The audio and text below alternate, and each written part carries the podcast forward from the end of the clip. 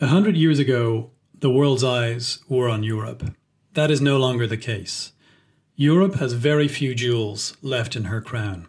And one of those jewels, which the Parliament, the Council, and the Commission, and every member state hyped up globally, was the G D P R. If the G D P R loses credibility, if we don't have the competence of our convictions, Europe will lose credibility too. When I was in industry, the big question on our side of the Atlantic, then in the United States, was, is Europe serious about this G D P R thing? It turns out Europe was not. Brussels Bites, a podcast about technology, digital society, and European policy. Brought to you by the Martin Center with Dimitar Lilkov.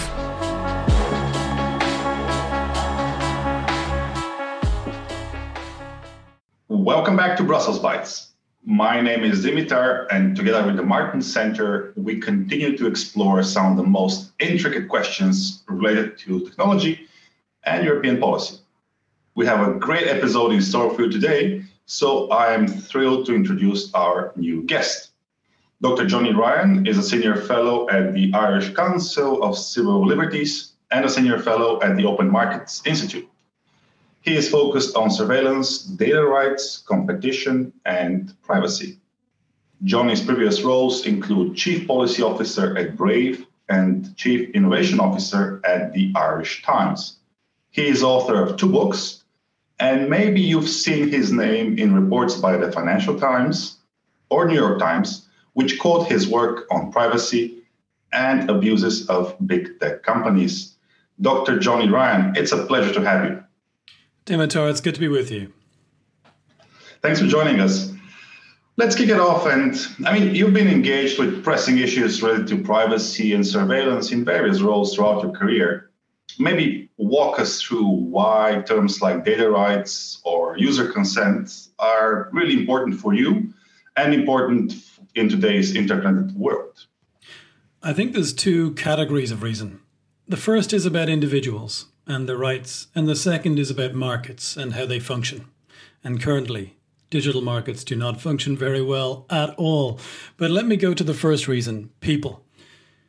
It is not far-fetched today to imagine that the next time, Dimitar, you apply for your dream job, let's imagine you're going to leave the Martin Center and you want to apply for a job, that a hidden algorithm, a computer system that you're not aware of, will decide to not shortlist your C V, possibly based on something you did online in the last two years that you can't even remember. Now, that scenario, to me, is not far-fetched. Um, that is also something uh, that a fiction writer one hundred years ago would have thought of as a dystopia. And while we're worried about individuals being surveilled, we're also increasingly worried about the effects that has on the wider society. Things like electoral disinformation, the collapse of legitimate, worthy media, and knock-on consequences that we cannot foresee. But there's a A parallel set of problems in the market. A few years ago, um, when I worked in my last job, I was working for the software company you referred to, Brave. Um, I was testifying at the U S Senate Judiciary Subcommittee on Antitrust.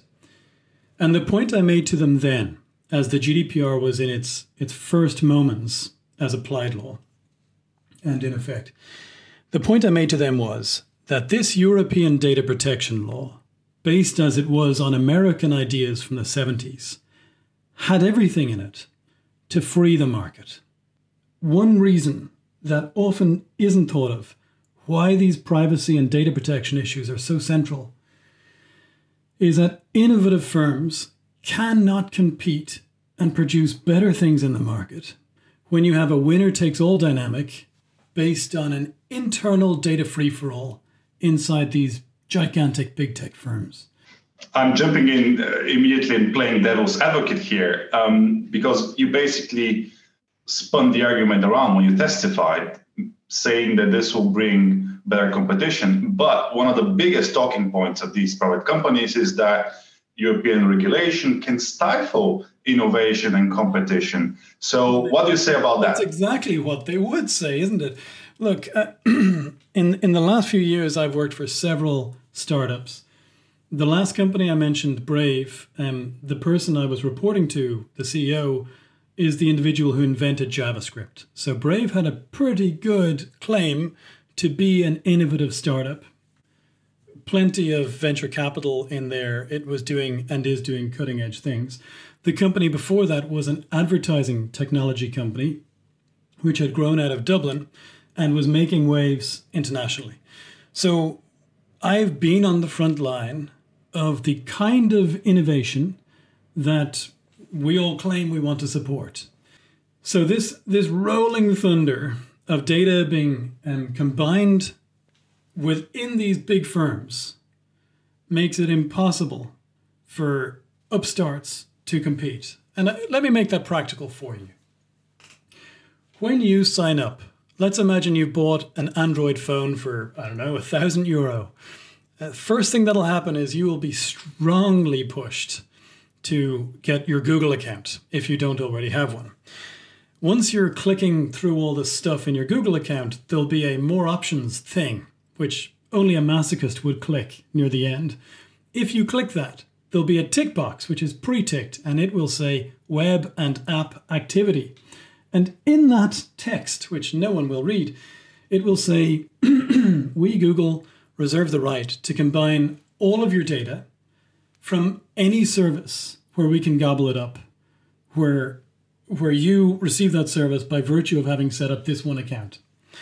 The second thing it says is, we will also combine all data that we get from you from other companies that happen to use things we provide. This is, this is the notorious uh, Faustian bargain, right? Where you basically... No, it's not. It's, it's, it's not, not, no? It's, it's not a bargain. Faust got something. We're not talking about getting something. I simply want to have a phone, and maybe I'd like to sign up for Google email and maybe Google Maps. In this case, Faust is, is being told, you must do all of these other things as well, not just your soul, everyone else's soul too. So um, now imagine what the outcome is. Uh, I have now, unbeknownst to myself, Um, apparently said it's okay for Google to operate an internal data free-for-all from its business to consumer and its business to business businesses, all of them, many of which I'm not even aware of. Yeah, and, and just also to jump in on that, I mean, it's not... It's important to say it's not only about Google, right? It's it's the model of many of these companies. I remember we were in correspondence uh, back in twenty eighteen. I would never forget when I got a Facebook prompt, to continue with the practical examples, I got a Facebook prompt in twenty eighteen uh, to consent that it's fine to uh, have facial recognition on uh, on their app. Yeah. And I was given the choice of saying okay with a big blue okay sign and a little, you know, hidden more details uh, option. Mm. And I needed to click through a couple of other options before I can actually say that I don't really want this feature. And this was just before G D P R kicked in. So I just want to take a, a, a step back uh, and, and structure our conversation a bit more about, about G D P R now. And uh, I think a month ago, Um, the Irish Council for Civil Liberties uh, had an amazing report, and it had a lot of um, a lot of prints uh, and reactions in in uh, world's um, uh, biggest media outlets. And basically, you said that uh, the Irish Data Protection uh, Commission is not doing its, its job when it comes to G D P R enforcement, mm-hmm. and that almost all of the big tech cases, all the cases against big tech when it comes to privacy, are not really handled properly. What happened and what's what's the problem there? Okay, so as you know, the G D P R has this um, country of origin principle baked in, and that means if uh, if a headquarters is in your territory of a business that offers services across the union, then it is your territory, your member state, that supervises whether that business across the E U is complying with the law. I realize I did not articulate that very well, but the upshot of it is that Google, Facebook, TikTok, Microsoft, Apple, you name it, um, they are all supervised by the Irish Data Protection Commission. Now, what that means is that if the Irish Data Protection Commission asserts its lead role in investigating those companies on any issue, other enforcers cannot intervene until the Irish Data Protection Commission produces what's called a draft decision. And then finally, and this takes years, unfortunately, finally, the other enforcers can express a view on that draft decision. Now, some of the data that we produced showed that um, in the space of, I think, I think the period was two years since the introduction of the G D P R, um, the Irish Data Protection Commission was the lead authority in one hundred sixty-four of these cross-border cases. So one hundred sixty-four issues that were important for all of Europe, not just one country. And it had produced draft decisions in only four of those one hundred sixty-four cases. Now that is two percent. So there's a ninety-eight percent backlog. And what we said in that report is the G D P R is therefore paralyzed. Now, there was a time after the Snowden revelations when there was a consensus that we wanted to avoid calamity.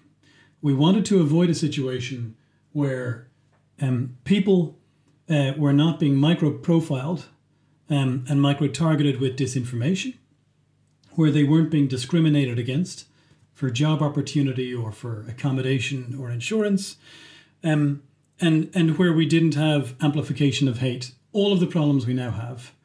And the Snowden moment gave the political impetus to resist the biggest industry lobbying efforts up to that point in Brussels. And we ended up with the G D P R to protect us. And what we disclosed at the beginning of this month is that the Irish Data Protection Commission has paralysed that effort. Now, let's talk about blame here. Clearly, the Irish Data Protection Commission urgently needs reform. That is obvious. But this is not just a problem of one regulator. The other regulators have not covered themselves in glory either. And on top of that, it's not just a problem of the Irish government, which is responsible here. But ultimately, the responsibility for this rests in the hands of Didier Reinders. The Commission is the party with responsibility as guardian of the treaties. And although we have an official statement from the Irish Parliament and Senate in June this year saying, we recognise there's a huge problem with how Ireland is enforcing this for citizens across the E U. Although we have that, and although we now have concrete data showing the problem, there has not been a whisper out of D G Justice to suggest that the Commission will launch an infringement procedure against Ireland or anyone else. In fact, the only infringement procedure that I'm aware of that has even been hinted at is against Belgium.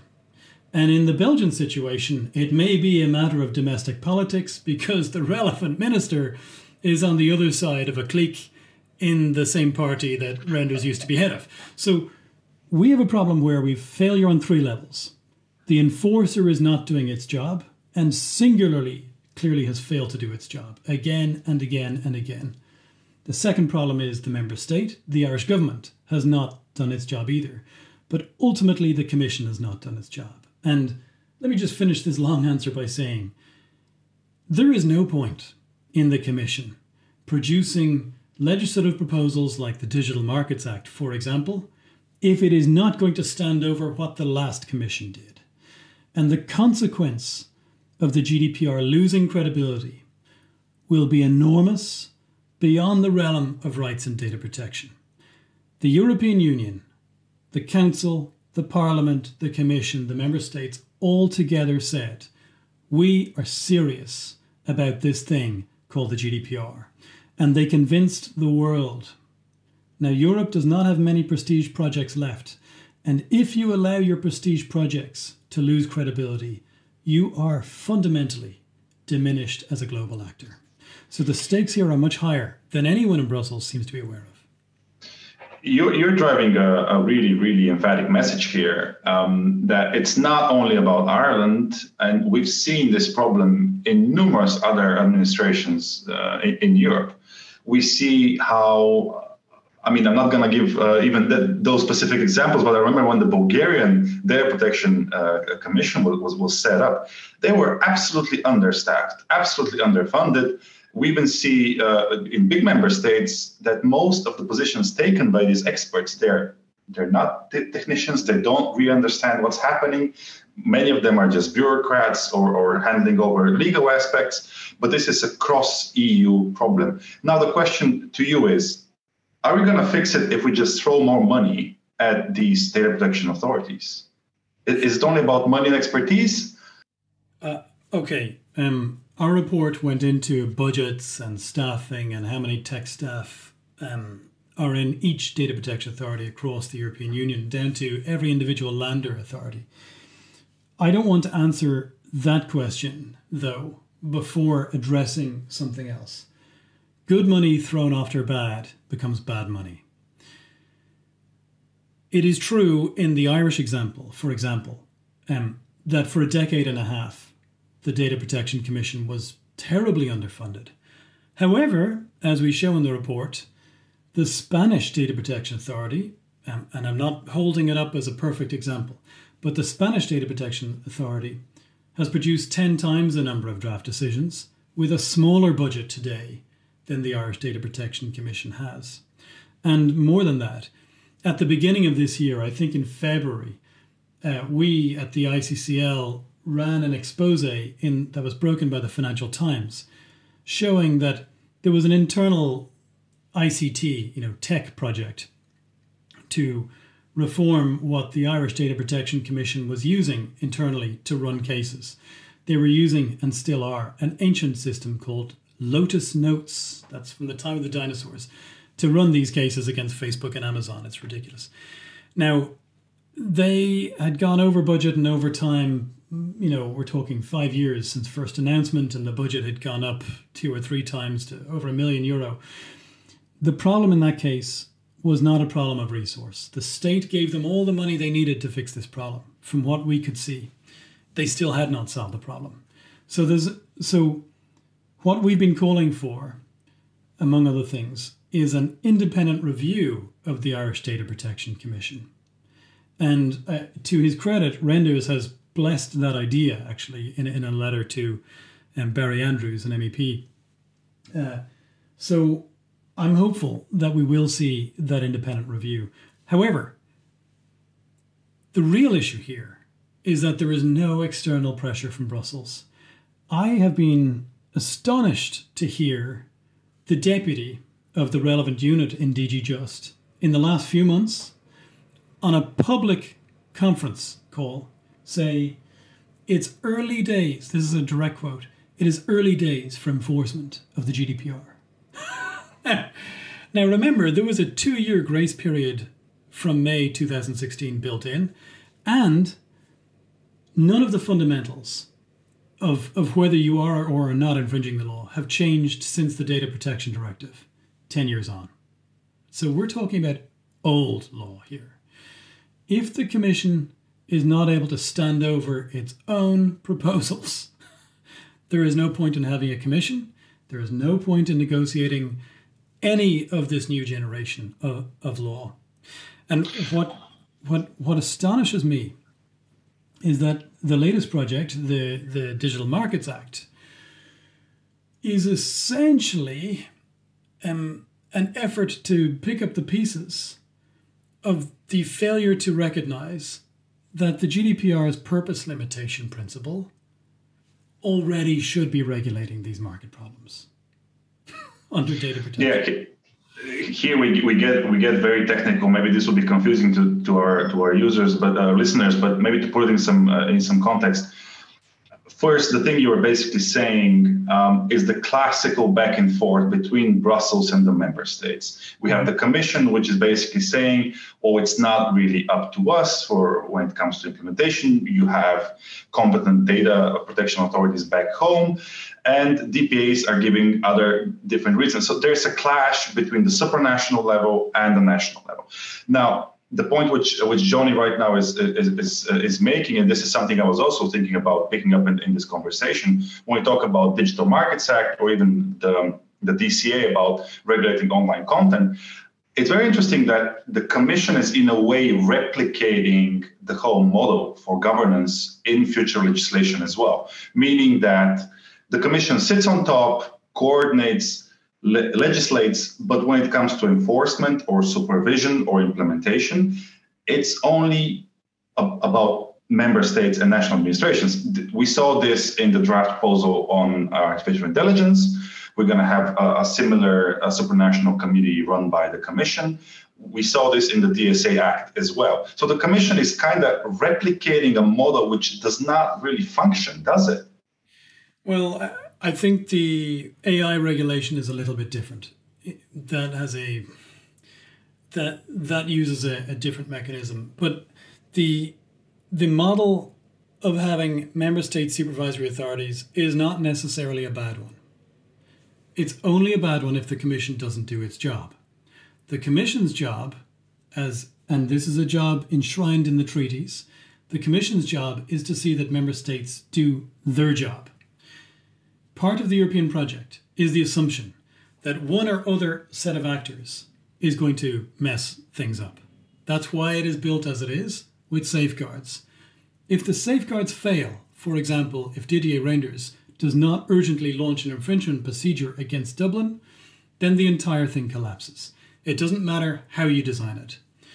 Take the area of competition. D G Comp has done a catastrophically poor job in its area of competence. It has waved through mergers without conducting proper analysis because it doesn't understand how data work in the market these days. It, it's still stuck in the past. So the issue is, is not one um, where I can foresee we give the Commission authority to act and suddenly all the problems go away. D G Comp proves that is not the case. They need to get their act together. They're stuck in the past. Um, nor is the issue one where national authorities are automatically unable to do their, their jobs either. We've seen national authorities be able to do things. If we want to solve this, what is required is very, very simple. The Commission needs to start pressuring member states that haven't implemented European law properly. It could not be simpler. And this is what has been foreseen in European law for a long time. So- So for you, it's it's only a question of political will and the reluctance of the Commission to pick up a fight with national governments, yes. Correct? Yes, uh, yes. And also um, the Commission, and I'm thinking of D G Just, needs to start looking at the right prize here. It, the, the incoming Commission, uh, the new Commission, no longer new now, seems to have had very little of the enthusiasm that the previous Commission had for the G D P R. And so, for example, it gave the, the United Kingdom an adequacy decision without really properly thinking about what that meant. Now, for listeners who may not know what an adequacy decision is, the U K, in a public document, its explanatory memorandum, told the European Commission it is worth, uh, I think it was eighty-five billion pounds per year to the United Kingdom to have a completely free flow of data, like a free trade area, a free flow of personal data from the E U to the U K. And in reverse, it was worth about half that figure to the other twenty-seven states who would be part of that trade. Now, um, when I looked at global U K exports, eighty-five billion pounds a year is over thirteen percent of the U K's global exports in any field. So we're talking about serious figures here. Essentially what the U K was acknowledging is um, the Commission had the whip hand in the negotiations about data. The U K needed this adequacy decision to be able, I would suggest, to continue its data services industry. Without an adequacy decision, that industry would be jeopardized, and it could no longer freely offer digital services, perhaps on behalf of U S firms, into the E U. And what did the Commission do? Despite all of the evidence that the U K is not an appropriate place to receive European personal data, and there is plenty of that evidence, the Commission not only said, we think they should have this personal data, but it then put pressure on the European Parliament and the European Data Protection Board to wave that through. Now, what that told me at that time was that this Commission does not care about the regulation of data. It needs to start caring, even if only to fix the digital market. But if we're going to have a, a chance at avoiding dystopia, it really does need to care. Let me talk about dystopia for a moment, because I've been very focused on innovation and the market. I used to work for a publisher, the Irish Times, and after that, a little bit after that, I worked for an advertising technology firm. It was only when I was working inside the online advertising industry that I finally understood that every single thing, and that's not an understatement, everything you do and read and watch online, and where you are in the real world, is being broadcast about you when you visit um, web pages or use apps. It is being broadcast about you to tens or thousands of companies. Now, the idea is that that allows these companies who receive the data to decide whether they want to show ads to you. So it sounds like a good idea.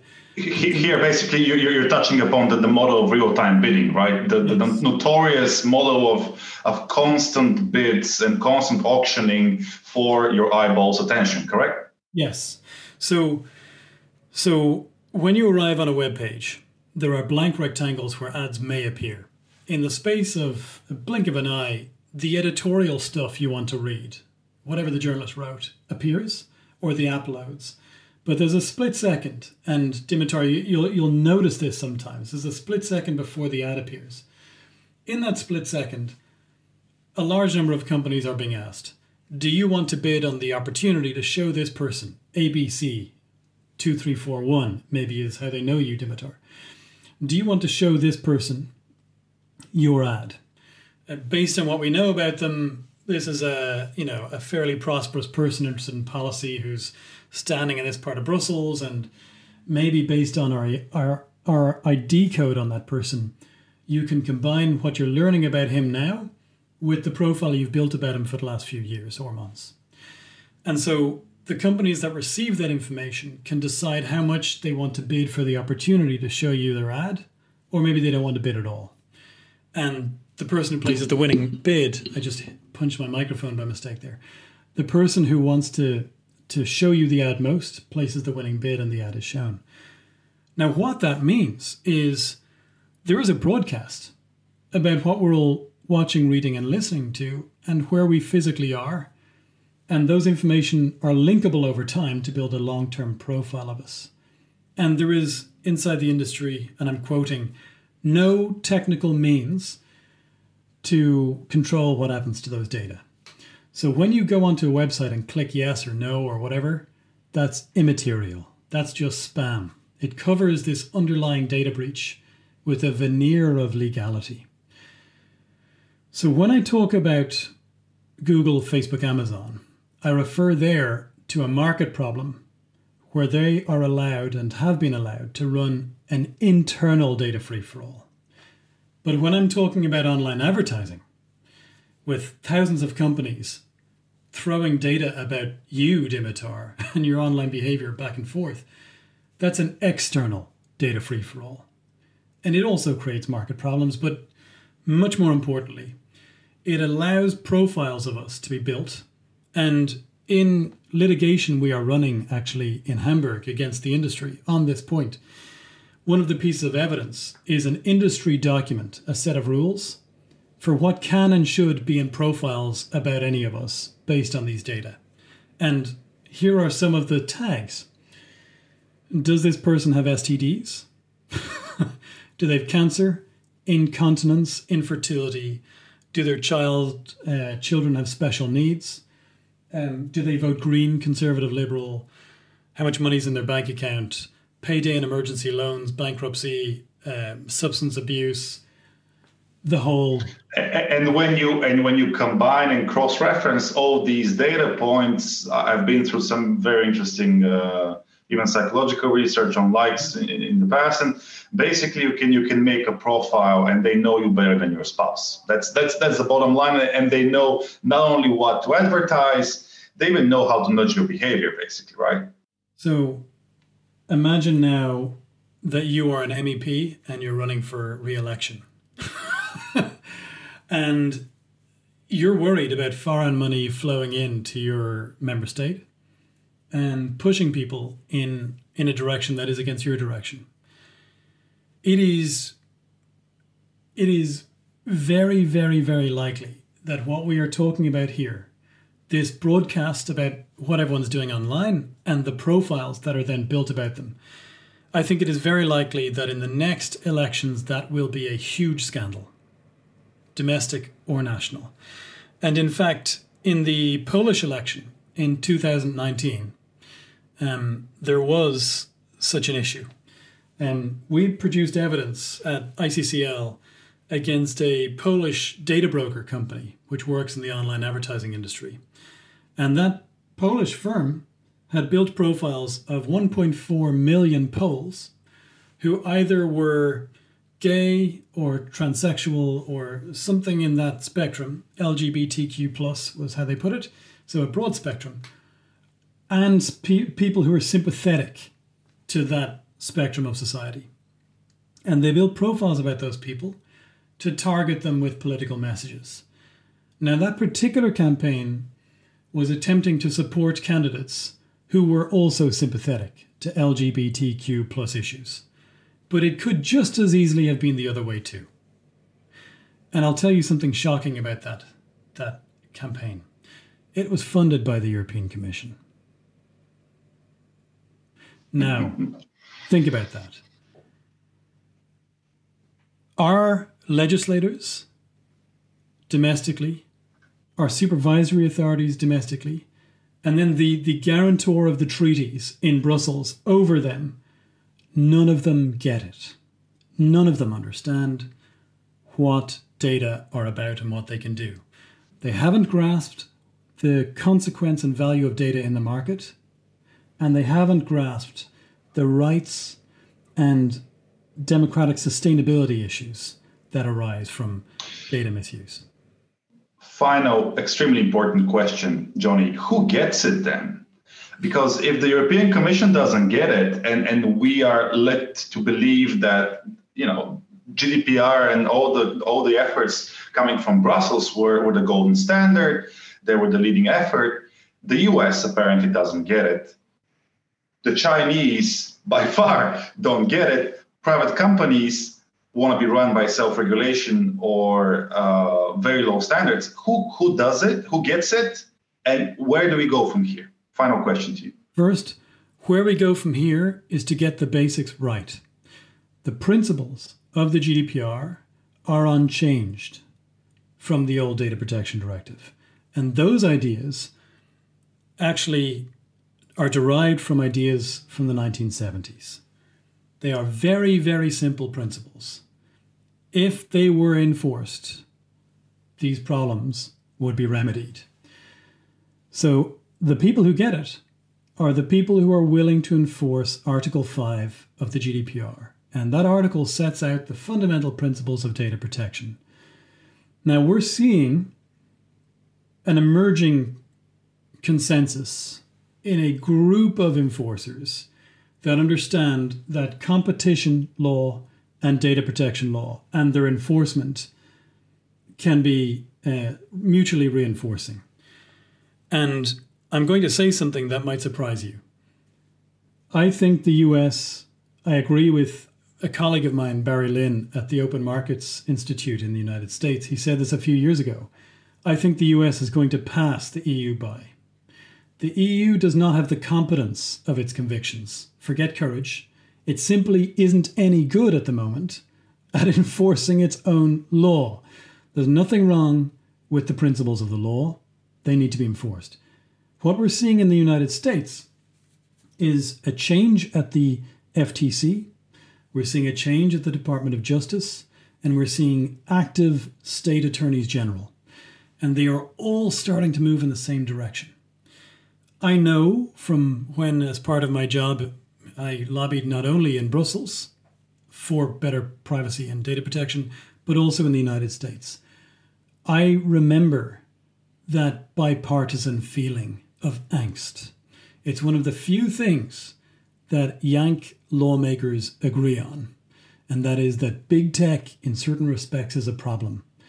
And you can get any American lawmaker to accept the principle that the individual person, they would call them a consumer, let's call them person because we're in Europe, that the individual human being should have the freedom to decide which part of these big companies to reward with their data.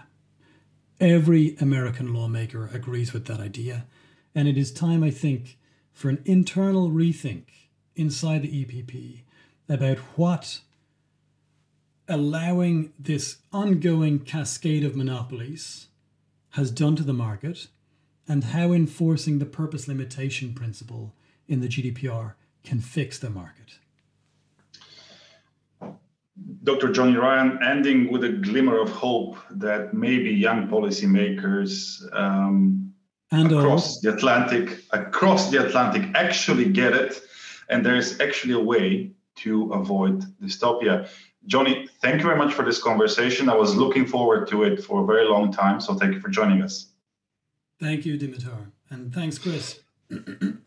Dear listeners, thanks so much for, for tuning in. This is Brussels Bites. Send us your feedback, give us comments. We had a very interesting discussion with Doctor Johnny Ryan. Stay tuned for next episode of Brussels Bites. That was today's episode of Brussels Bites. Follow us on SoundCloud for more.